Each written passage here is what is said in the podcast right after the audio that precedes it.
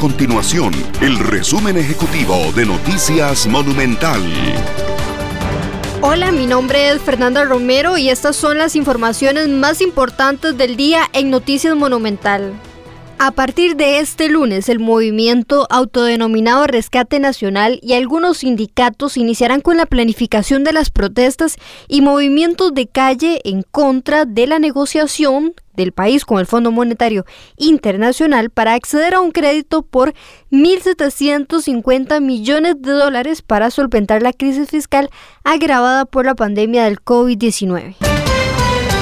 El alcalde de Liberia, Luis Gerardo Castañeda, confirmó la cancelación de las fiestas cívicas del 2021 que se acostumbran a realizarse entre las últimas semanas de febrero y la primera de marzo todos los años. Estas y otras informaciones usted las puede encontrar en nuestro sitio web www.monumental.co.cr. Nuestro compromiso es mantener a Costa Rica informada. Esto fue el resumen ejecutivo de Noticias Monumental.